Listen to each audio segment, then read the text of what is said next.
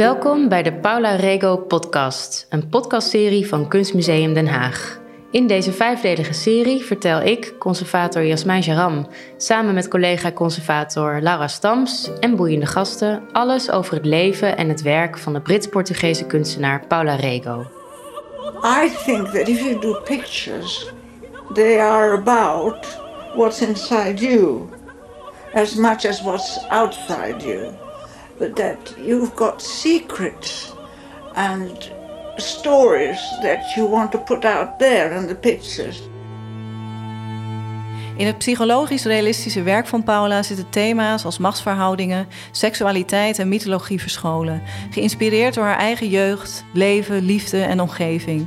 There is that sense of uh, plunging into the unconscious and representing not just what's out there and real, but actually a very personal, deep interior journey that you bring to the surface of the image.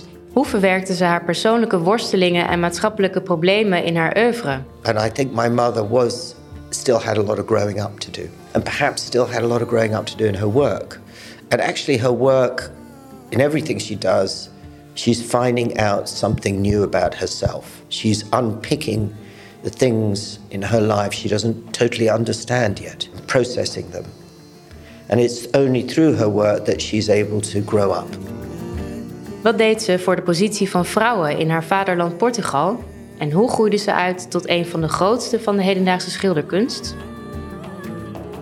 De Paula Rego podcast is een podcast van Kunstmuseum Den Haag, geproduceerd door Potworks.